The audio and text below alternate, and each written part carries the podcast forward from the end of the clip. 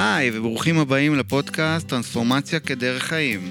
בפודקאסט נדבר על איך טרנספורמציה שהיא שינוי פנימי תשפיע על החיים שלנו, ומה הסיבה שאנשים משנים עבודה, זוגיות, בית, ארץ עיר ועדיין מרגישים את אותם רגשות. מה זה חופש?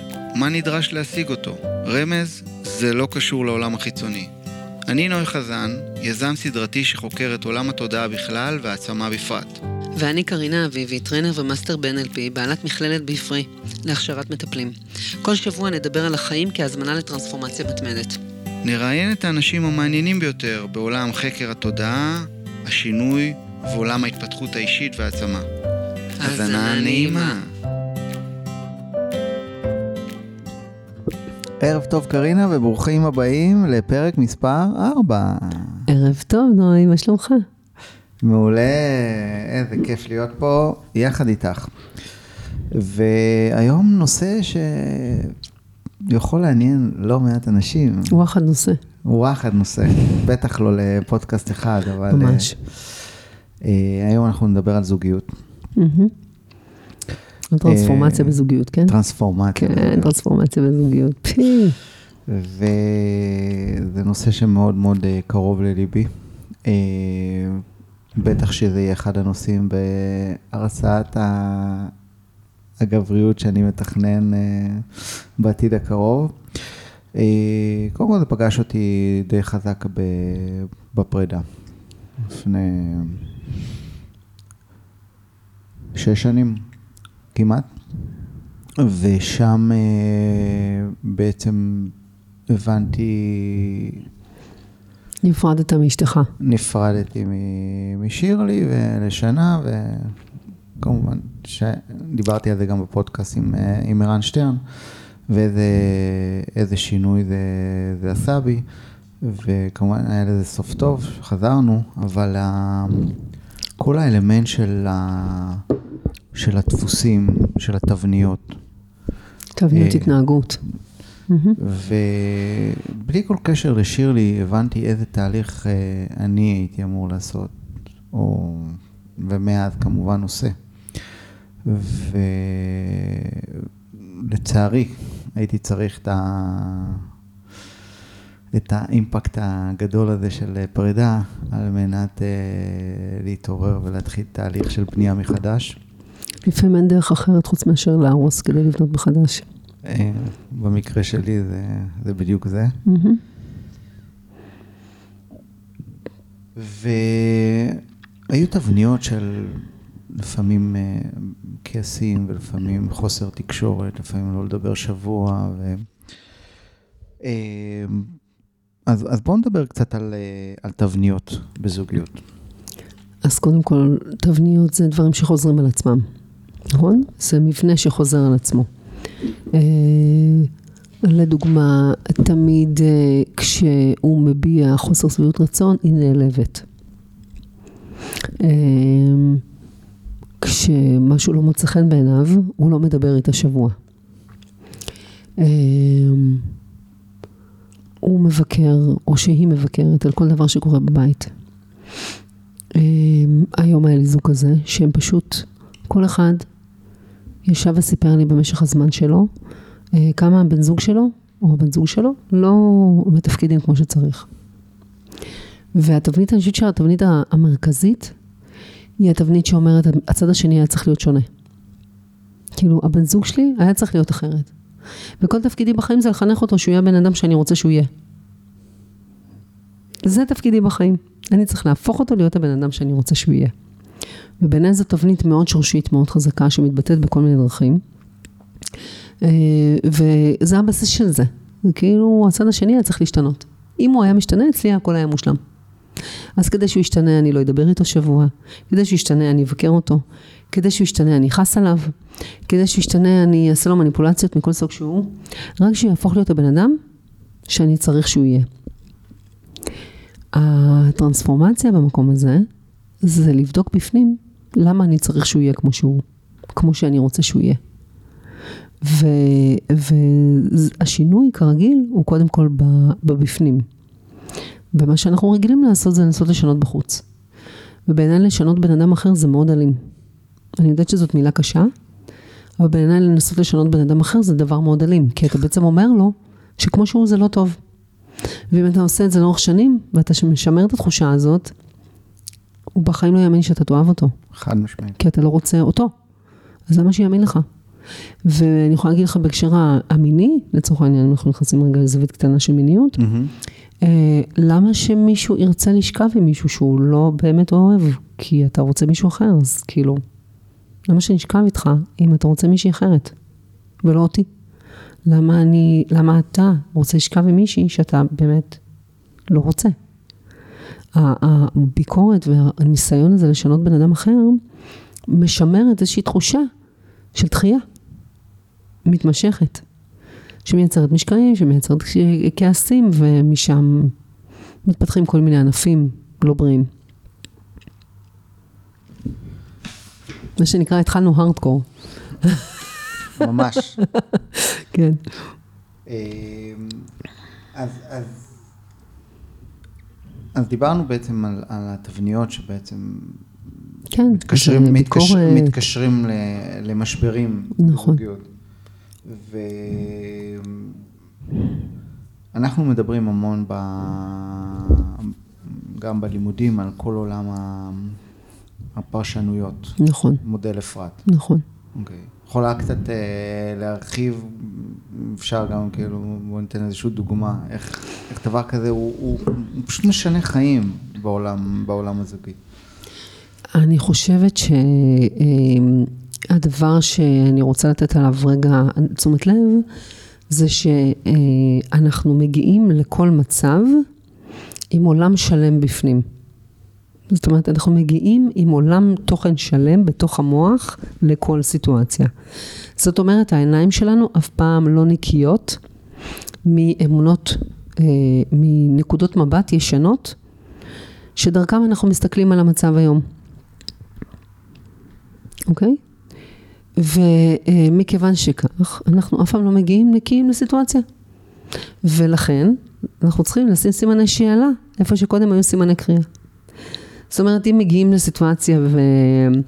ונכנסים לתוך בית, אוקיי? מישהי, אני נגיד, מגיעה מהעבודה בשמונה, נגיד, מגיעה בשש שבע בערב, הבית מבולגן, אה, והאוטומט שלי זה, איך הוא לא ניקה את הבית? כאילו, הוא מזלזל בי, עבדתי כל כך הרבה שעות, למה הוא לא, מה זה אומר שהוא לא מנקה את הבית? השיחה הזאת של מה זה אומר, היא שיחה שנמצאת אצלי במוח, לא במציאות. והמקום היחיד שאני יכולה לעבוד איתה, זה אצלי במוח, לא במציאות. ואם במקום להגיד, כשנכנסתי הביתה, את המשפט השלם, כשנכנסתי הביתה וראיתי את הבית מבולגן, הרגשתי שאתה מזלזל בי כי משהו קרה לי כשהייתי קטנה, שאימא שלי השאירה את הבית, השאירו לה את הבית מבולגן והיא נכנסה ואמרו לה שהיא מזלזלת, אז אני בעצם לא לוקחת אחריות על המפה שלי, על העול, על העולם הפנימי שלי. ומכיוון שאני מגיעה לכל סיטואציה עם העולם הפנימי שלי, כדאי שאני אבין איפה כל דבר פוגש אותי. ואיפה, מאיפה הפרשנות שלי מגיעה, כי אף פעם, ואני אחזור על עצמי, אף פעם לא מגיעה מהמצב הקיים. אף פעם לא מגיעה מהמצב הקיים. תמיד היא מגיעה מהעבר. פשוט כי המוח שלי הוא כמו רקורדר, הוא מקליט. הוא מקליט אירועים, הוא מקליט רגשות, הוא מקליט אה, פרשנויות ישנות, הוא מקליט מסקנות, ואת כל הדבר הזה, את כל ההקלטות האלה, אני מביאה לרגע נתון. ולכן אני אף פעם לא באמת נקייה מפרשנות ומאינפורמציה ישנה בכל מקום שאליו אני מגיעה. ולכן לפני שאני רגע משליכה על הצד השני, כדאי שאני קודם אבדוק למה החלטתי שזה ככה ולא אחרת. ובנושא של זוגיות בכלל, אם מה שחשוב לי זה אהבה, אז אני אפרש בצורה שמשמרת אהבה. אם מה שחשוב לי זה לצאת צודקת, אני אפרש בצורה שתעזור לי לצאת צודקת, אבל על חשבון אהבה. כי בדרך כלל זה לא עובד ביחד, אוקיי? ולכן מאוד חשוב להבין מה, מה חשוב לי, לפני שאני בכלל מפרשת משהו, משנה פרשנות. זה, זה, זו נקודה קריטית בהבנה. חד משמעית. היכולת שלי לפרש בהתאם ל... שיש לי בכלל את היכולת? לפרש, לבחור פרשנות. אוקיי? שיש לי יכולת בכלל לבחור פרשנות בתנאי, ואתה יודע את זה כי אנחנו מדברים על זה, שצריכות להיות לי אפשרויות. אם במוח שלי יש רק אפשרות אחת שחוזרת על עצמה שוב ושוב ושוב, והיא לא מכירה עוד אפשרויות, אין קשת אפשרויות, אז אני אחזור לאותה פרשנות, כי המוח שלי לא מסוגל לחיות במקום שאין לו פרשנות. כדי לשרוד אנחנו חייבים איזושהי פרשנות. עכשיו אם יש לנו פרשנות והיא אוטומטית ואין לנו עוד מניפה של אפשרויות, אנחנו תמיד נבחר באותה אפשרות, זה פשוט ירגיש לנו כמו אין ברירה, אבל זה פשוט אותה ברירה שוב ושוב ושוב, כי אין למוח עוד נתיבים. ולכן מאוד מאוד חשוב לייצר עוד נתיבים, אוקיי? כדי שלמוח אפשר יהיה, יהיה לו תנועה, יהיה לו אפשרות לנוע. אוקיי? כי האוטומט שלנו בדרך כלל, במיוחד ברגשות לא נעימים, זה ללכת על נתיב אחד שוב ושוב ושוב. ולחזק אותו דרך זה, שוב ושוב ושוב. ולכן, כדי שבאמת אפשר ליצור זוגיות טובה, זה קודם כל לבחור באהבה. ואז לראות איך מפרשים את הדברים בצורה ששומרת על האהבה. כי אז זה משמר את האהבה. זה, זה בגדול, כאילו, במעגל סגור. אחד ה... אחת הנקודות אה, שמאוד מעניינות אותי בעולם הזוגי זה מה קורה בעצם שאם צד אחד בעצם עולה ב, או מתפתח בעולם, ה, בעולם המודעות, התודעה, ו, וצד אחר אה, פחות. מה, מה, מה קורה ב, בסיטואציה הזאת? אני אתן את הדוגמה שלי, כי זו הדוגמה שהכי קרובה אליי. אה, השפה משתנה, זאת אומרת, יש קושי אה, לייצר שיח. יש קושי לראות זוויות שונות של דברים. צד אחד ימשיך לראות את הדברים באותה צורה, והצד השני פתאום יראה עוד אפשרויות. אצלי, במקרה שלי, זה פשוט לא החזיק מעמד. יחד עם זאת יש אנשים שהם מודעים מעצם היותם, זאת אומרת יש אנשים שההתפתחות שלהם היא טבעית, הם לא צריכים קורסים התפתחות וכאלה, הם פשוט בטבעי מתפתחים כל הזמן, או התודעה שלהם רחבה. ולכן אני לא יכולה להגיד דטרמיניסטית שמישהו אחד עובר תהליך התפתחות אז, אז זוגיות תתפרק. כל מקרה לגופו. יחד עם זאת, כשאנחנו מתפתחים, חלק מהעניין זה שדברים שעצבנו אותנו קודם לא מעצבנים אותנו עכשיו. כי הפרספקטיבה שלנו משתנה. היכולת שלנו לראות דברים מנקודת מבט אחרת, משנה לנו את, ה, את הזווית, ואז אפשר, דבר, מה ש... אם קודם זה הפריע לי שהוא שם את הצלחת בכיור, פתאום זה לא מפריע לי שהוא שם את הצלחת בכיור, כי הפרספקטיבה שלי משתנה.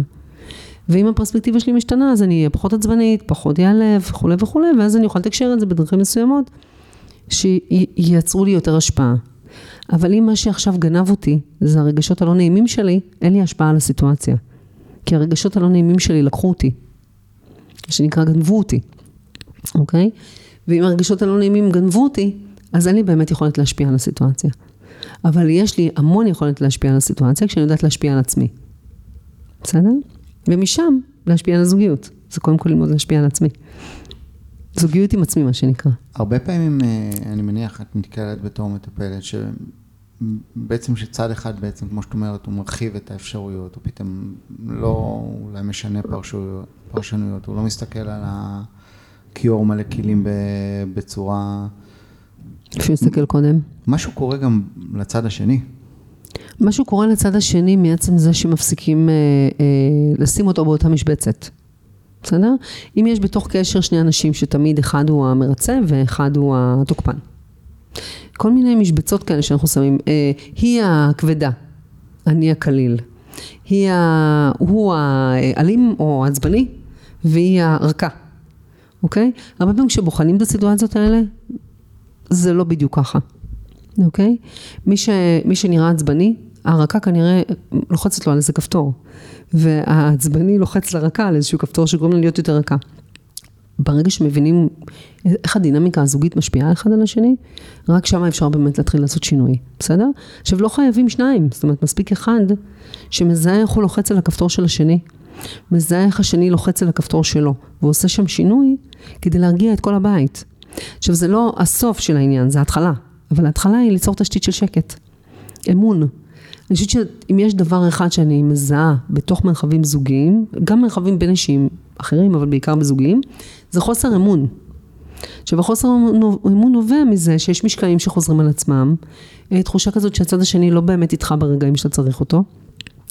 וכשיש חוויה של חוסר אמון, אי אפשר להתקדם משם, זה הבסיס. הבסיס הוא לא אהבה, הבסיס הוא אמון.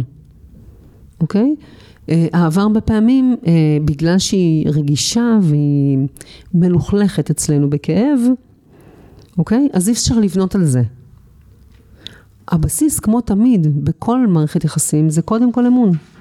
כי אם אני לא יכולה להאמין בך, שאם השארתי את הנעליים בסלון אתה לא תצא עליי על 200, אני לא יכולה להתקדם איתך באהבה. בסדר? אם אני, אתה לא יכול להאמין לי, שאם אני אגיד את האמת שלי, אתה תקבל אותי? גמרנו, אין אמון. ואם אין אמון, אי אפשר להתקדם. בסדר? ו- ו- ומה לוקח את האמון? דברים שבאנו איתם. אנחנו מראש לא מאמינים. כי האנשים שטיפלו בנו, לא יצרו אצלנו חוויה של אמון. שאנחנו יכולים לסמוך על אנשים שאנחנו אוהבים, או יכולים לסמוך על אנשים שאוהבים אותנו. לא קיבלנו את החוויה הזאת בתור ילדים. והדוגמה הכי טובה, זה מתקשר לפודקאסט הקודם, זה אם אימא הולכת איתי לבית ספר, והמורה כועסת עליי, ובמקום להיות בצד שלי, היא בצד של המורה. מה אני לומדת על אהבה ומה אני לומדת על מערכות יחסים.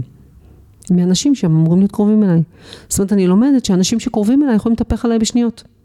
וזה בכלל לא מעניין הדינמיקה מסביב, שזה בשבילי, וכל הדבר הזה שאנחנו מבינים אותו לוגית, אבל רגשית, הבן אדם שאמור היה להגן עליי, נטש אותי בשניות. למה שאני אאמין לבן זוג? בן אדם זר, שלא ילד אותי, שלא חייב לי כלום, איך אני בעצם אוודא שהוא לא ינטוש אותי? אוקיי? מצד אחד אני, אבל אני לא רוצה לוותר עליו, ומצד שני אני לא סומכת עליו. אז לך תבנה מדינה, מה שנקרא, אי אפשר לבנות ככה זוגיות, בסדר? ואז חלק מהריפוי זה באמת לזהות את כל המקומות האלה שננטשנו, ונטישה זה לא דווקא לעזוב את הבית. אני אומרת, מספיק שאחד, ההור, שאחד ההורים צידד במורה, בשביל שנרגיש נטושים. לא צריך יותר מדי בשביל זה. ואם זה קורה לאורך זמן, אנחנו לומדים שאי אפשר לסמוך על המבוגרים, הם לא יהיו בצד שלנו אף פעם. ואם זה מתקשר גם לעונשים, כל, כל מיני דברים שדיברנו עליהם בהקשר של טראומה, החוויה שנצרבת זה שבן אדם שאוהב אותך, זה בן אדם שאתה לא יכול לסמוך עליו. אוקיי? ואם יש מהצד השני בן אדם שפחות או יותר חווה את אותו דבר, והוא לא מודע, זאת אומרת יש שני צדדים שהם לא מודעים לתבניות ילדות שלהם, אז הם מביאים את ה, מה שנקרא את התאונת דרכים הזאת לתוך קשר זוגי. אוקיי? Okay? ולכן המודעות היא קודם כל כל אחד למה קפץ לו, למה זה קפץ לו, לאיזה תקופת זמן זה שייך. ואתה לא ספק האם זה עדיין רלוונטי פה, ו- ו- ולעשות שם ניקוי אם צריך. אחד הדברים שמסתכלים על המערכת הזוגית, כי אוקיי, זה, זהו, אנחנו מערכת זוגית, אנחנו זוג, ו, ואני חושב שזה בבסיס, עוד צריך להתחיל עוד, עוד קודם, זה להבין שקודם כל מדובר בשני אינדיבידואלים. נכון. והיכולת שלנו לקבל את, ה, את האחר, את השונה, לכבד את זה. נכון. ומשם, משם זה מתחיל. לא אומר שום דבר, אוקיי, אנחנו ביחד ורוצים להיות ביחד, אבל זה עדיין לא, לא, לא מבטל את האינדיבידואליות שלי. נכון. אני חושבת שזה זה מתקשר לזה שבזוגיות, שהבסיס שלה הוא אהבה, זה מגיע עם, עם סיכון.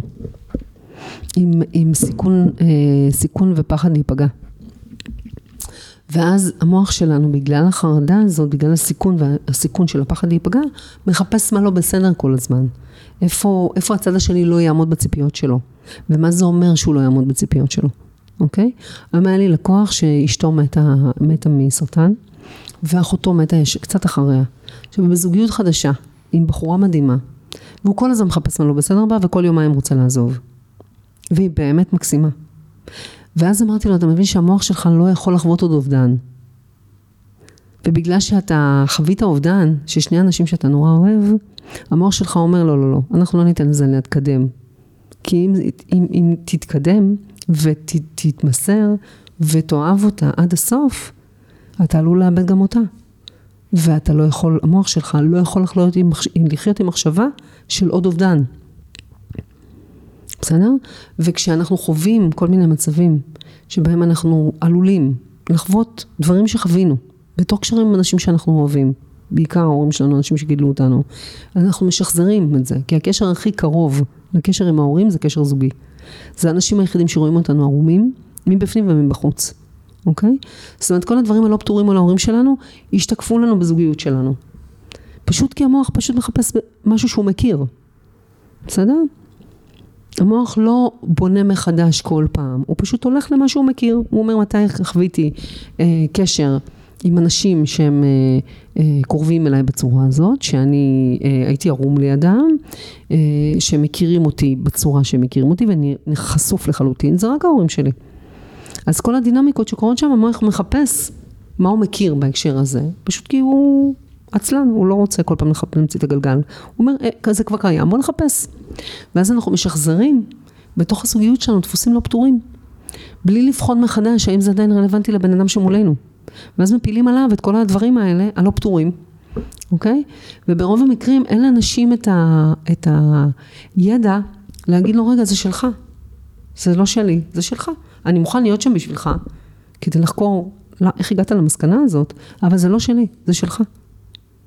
והיכולת לעשות את זה, זה דורש מודעות.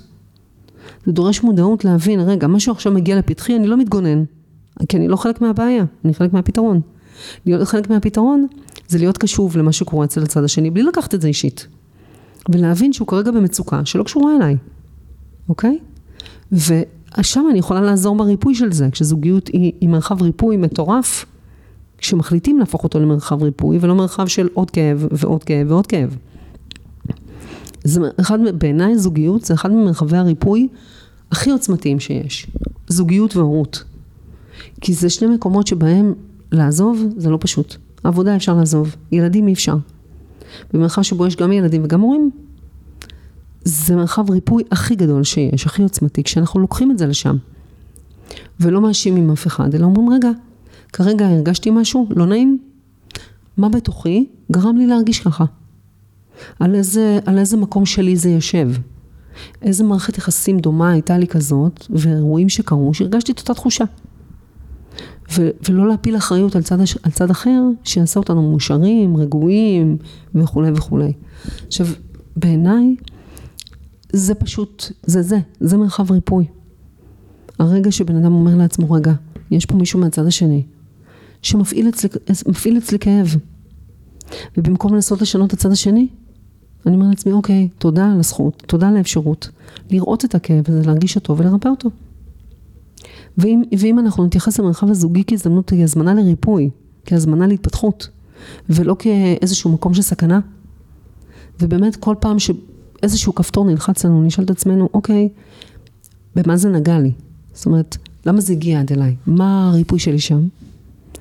אם אנשים היו חושבים ככה, אז הם באמת היו משתמשים בזוגיות כ- כמרחב התפתחות. אבל לרוב, רובנו, ישר מנסים לכבות את הצד השני, מה שנקרא. בוא נשנה אותו, כדי שלא לא יגע לי בכפתור. בוא נשנה אותו, שלא יגע לי בכפתור. זה חוסר שליטה מוחלט, כי אתה לא באמת יכול לשנות בן אדם אחר, אז אתה מרגיש מתוסכל. הרבה יותר קל לזהות את הכפתור, לנקות אותו. זה שלך, זה רק שלך. אתה לא צריך בן אדם אחר שיתקן את עצמו כדי לתקן את הכפתורים של עצמך.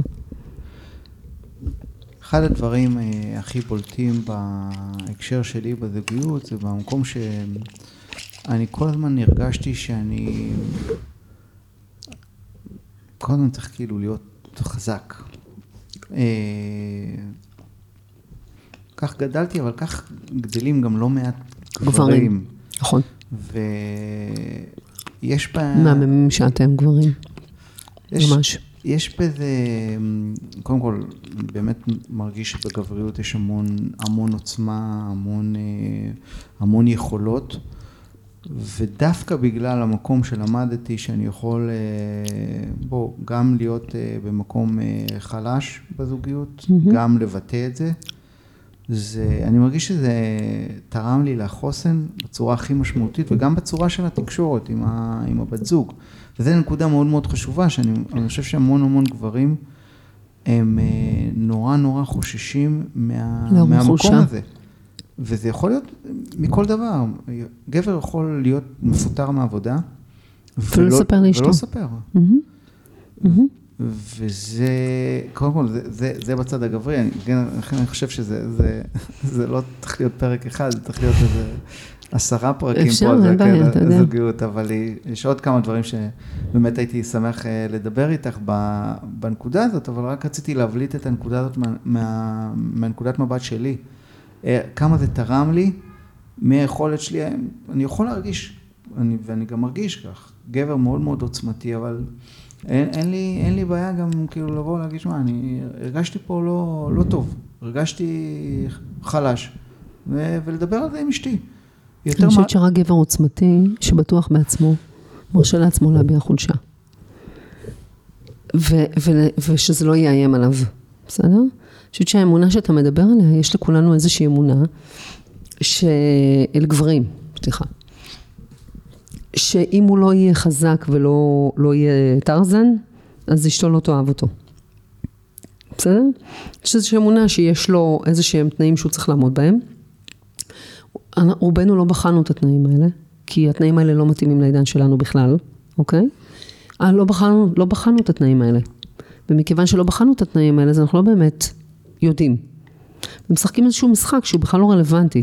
זה כמו לנסות לנסוע עם, אה, אני יודעת, עם קורקינט, או, או אני יודעת איזה... תן לי כלי רכב שלא רלוונטי, כבר לא משתמשים בו היום. אה, סוס ועגלה, באמצע הרחוב, בסדר? בלי לבחון בכלל האם סוס ועגלה מתאים לתנאי השטח. בסדר? תנאי השטח הם כאלה היום, שגם נשים וגם גברים רוצים פגיעות, רכות, וזו עוצמה מאוד גדולה. ואני חושבת שאישה הרבה יותר תעריך גבר, אישה שהיא מחוברת לנשיות שלה, כן? תעריך גבר שיודע להביע את האמת שלו. אוקיי? מאשר גבר שיראה לה פוזות. כי פוזות בסוף מתפוצצות, ואנחנו נשארים אנחנו. גם, גם אנשים שמחזרים בהתחלה, אוקיי? אם הם מתרחקים מדי מעצמם, אי אפשר להשאיר את ההצגה, הזאת לנצח. בסדר? ובעיניי נייר הלקמוס הכי טוב במערכות יחסים, זה מההתחלה להיות אמיתי. כמה שאפשר, כי זה טבעי שיהיה הצגה ועניינים וזה. אבל כמה שיותר אמיתי. מי שלא מקבלת אותי ככה, מראש חבל לי לבזבז אנרגיה, כי עוד שנה, ככה היא תקבל אותי. זה מה שיקרה הרי, כל הפוזה תרד, כל ההצגות ירדו, ויהיה אמת, אין מה לעשות, אין לאן לברוח. מי שחי איתך באותו בית, בסוף רואה את כל האמת. בסדר? אז עדיף מההתחלה לדעת את האמת, כמובן לא בבוטות וכזה, אבל בגלל זה, בזוגיות, השיעור הכי חשוב זה להכיר את עצמך. לא את הצד השני, את עצמך. ולקבל את עצמך במלואך, כי אחרת מתחילים כל מיני התנהגויות פיצוי. והתנהגויות פיצוי זה לשחק אותה חזק. כי כשאנחנו מאמינים שאין לנו מה לתת, אז לפחות ניתן חוזק. כשאנחנו מבינים מה יש לנו לתת לאישה, לגבר, ברמות יותר עמוקות של אינטימיות. אז אין בעצם צורך? בהצגות. אפשר להביא את האמת. יש, אה, אני חושבת שגברים אה, מאוד מפחדים להביא את האמת שלהם. אה, ואני יכולה להגיד בתור אישה שאני יכולה להבין למה. וכן, יש פה, יש פה עבודה עם שני הצדדים. אין צד אחד שהוא לא בסדר, או משהו כזה. אני בהחלט חושב שאנחנו ניקח את זה לעוד אה, פרק וכולי. אמ, בשמחה. ו, ויש עוד כמובן נקודה נוספת שהייתי שמח לדבר עליה בנושא של זוגיות. אמ, בספר דרך גבר הוא מדבר על, על, על הצד הזכרי והצד הנקבי, שאגב, יכול להיות בכל סוג של זוגיות, גברים עם גברים, או נשים עם נשים, כמובן כן. גבר ואישה, אבל אנחנו בהחלט נדבר על זה בעוד פודקאסט אחר, אבל לסיכום, אה, קרינה, אם את יכולה לתת אה, כמה, כמה כלים, שדיברנו על, דיברנו על מודל אפרת, בתמה המטרה, דיברנו גם על, על ללכת ובאמת לטפל בעצמך.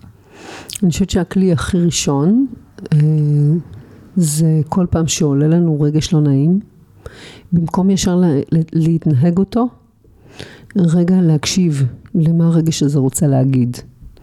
כי רגשות הם בעצם הסמן שלנו לדברים שקורים. הם, הם סוג של, אה, אה, איך אני אגיד את זה, אה, הם עוזרים לנו להרים דגל, בסדר? ואם אנחנו באמת מקשיבים לרגשות שלנו ומנסים להבין, רגע, כשהיא עשתה ככה וככה, עם מה זה פוגש אותי? איפה לפני כן פגשתי את הדבר הזה? האם אני מכיר אותו מאיזשהו מקום? עצם העצירה הזאת והשאלה הזאת, במקום להפיל את האחריות על הצד השני, לקחת אחריות ולהגיד, זה בעולם שלי, התודעה שלי כרגע ראתה משהו, פירשה אותו, ואני כרגע מגיב לתודעה שלי, ולא למציאות, ובואו נראה מה בתודעה שלי מבקש ריפוי, זה בעצם הטיפ הכי טוב שאני יכולה לתת. עצם השאלות האלה, אוקיי? איפה, איפה זה פוגש אותי בתוך התודעה שלי, אוקיי? איפה הרגשתי את הרגשות האלה פעם? איפה כבר חוויתי את התחושה הלא נעימה הזאת? והריפוי יהיה שם, לא בתוך הקשר הזוגי. ואני יכולה להגיד לך בתור אישה, אין סקסי יותר מגבר שלוקח אחריות על הרגשות שלו. אין סקסי יותר מגבר שלוקח את האחריות על הרגשות שלו. אוקיי? בטח בעולם מתפתח שיש הרבה אנשים בתהליכי התפתחות, שאם אם אחד מהצדדים לוקח אחריות על הרגשות שלו והשני לא, אז כאילו אתה חי עם חיה, או בתקשורת עם אוטומט, זה לא סקסי. זה הרבה יותר סקסי כשבן אדם מזהה משהו שקורה לו, לוקח עליו אחריות, עושה איתו עבודה, מתקשר אותו בצורה נקייה. אין, אין, אין סימן קריאה יותר סקסי מזה, ניסיון. אין. אני לוקח את זה. אה, לקחת אחריות על ה- כן. על הרגשות שלנו. על הרגשות שלנו. ממש. על הרגשות שלי בתור... זה אה, מנהיגות. בתור גבר. בהחלט. אה, אנחנו נסיים להפעם, כמובן שנמשיך את זה, אני כן, אני רואה שיש לנו איפה להרחיב בכל דבר כזה. לגמרי. ואני שוב רוצה להודות לך תודה לך. על, ה, על הזמן ועל הנתינה ועל התובנות ועל החוכמה. וכמובן אה, לבקש מכם שוב, שאל תשאירו את כל הטוב הזה רק עבורכם, תשתפו, יש המון המון לאן אה, לקחת את זה, גם את הפודקאסט, גם אה, לבוא וללמוד, מכללת בפרי כמובן. וזהו, אז עד הפעם הבאה, תודה רבה. עד הפעם הבאה, תודה. תודה קרינה. זהו, עד כאן לפרק של היום. תוכלו למצוא בדף הפודקאסט bfree.expert את כל הכישורים הרלוונטיים לפרק הזה. תוכלו להירשם על מנת לשלוח לכם תזכורת בכל פעם שמעלים פרק חדש. אני מזמינה אתכם לכתוב לי תגובות, לספר מה אהבתם, על מה תרצו שנדבר בפרקים הבאים, ומי שרוצה עוד להכיר אותי, מוזמן לחפש קרין אביבי בפייסבוק. אם אתם מעוניינים להמשיך וללמוד ולהתפתח, או להפוך למטפלים בעצמכם, אתם מוזמנים ליצור קשר עם מכללת ביפרי, באתר www.bfree.expert. אל תשכחו לדרג אותנו בכל הפלטפורמות המובילות. יאללה, יאללה ביי. ביי.